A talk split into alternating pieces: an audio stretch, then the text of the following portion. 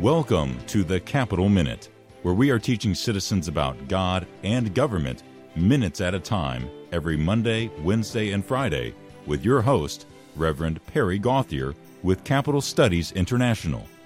The Lord Jesus Christ said that Christians are, quote, the salt of the earth, unquote, in Matthew 5:13.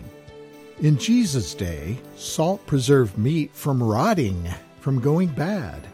He said if salt lost its penetrating saltiness, it would be, quote, no longer good for anything except to be thrown out and trampled underfoot by men. Did you know that in America, world history's greatest country, within our population of 328 million people, there are 80 million people who profess to be Christians. That's 24% of the population. Could you imagine a main course of steak or pot roast saturated with 24% salt? That would be way too salty. Why? Because it doesn't take that much salt to make a difference.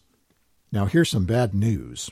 Out of 80 million professing Christians, only 30 million are registered to vote, and only 20 million do vote.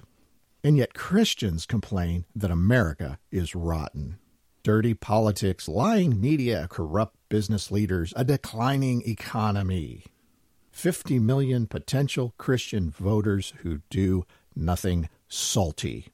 What a difference Christians could make in this culture with its great Judeo Christian roots if they would get out of the salt shaker and on to the meat of culture.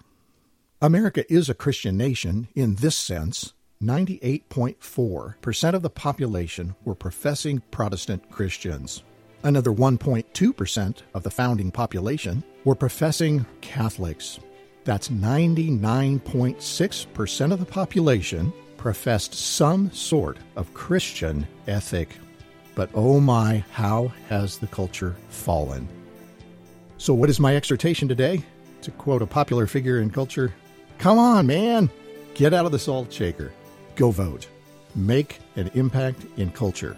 If you profess Christ, Jesus says you'll be trampled underfoot if you fail to penetrate the culture. That's food for thought with a little salt on top. This is Perry Gauthier for Capital Studies.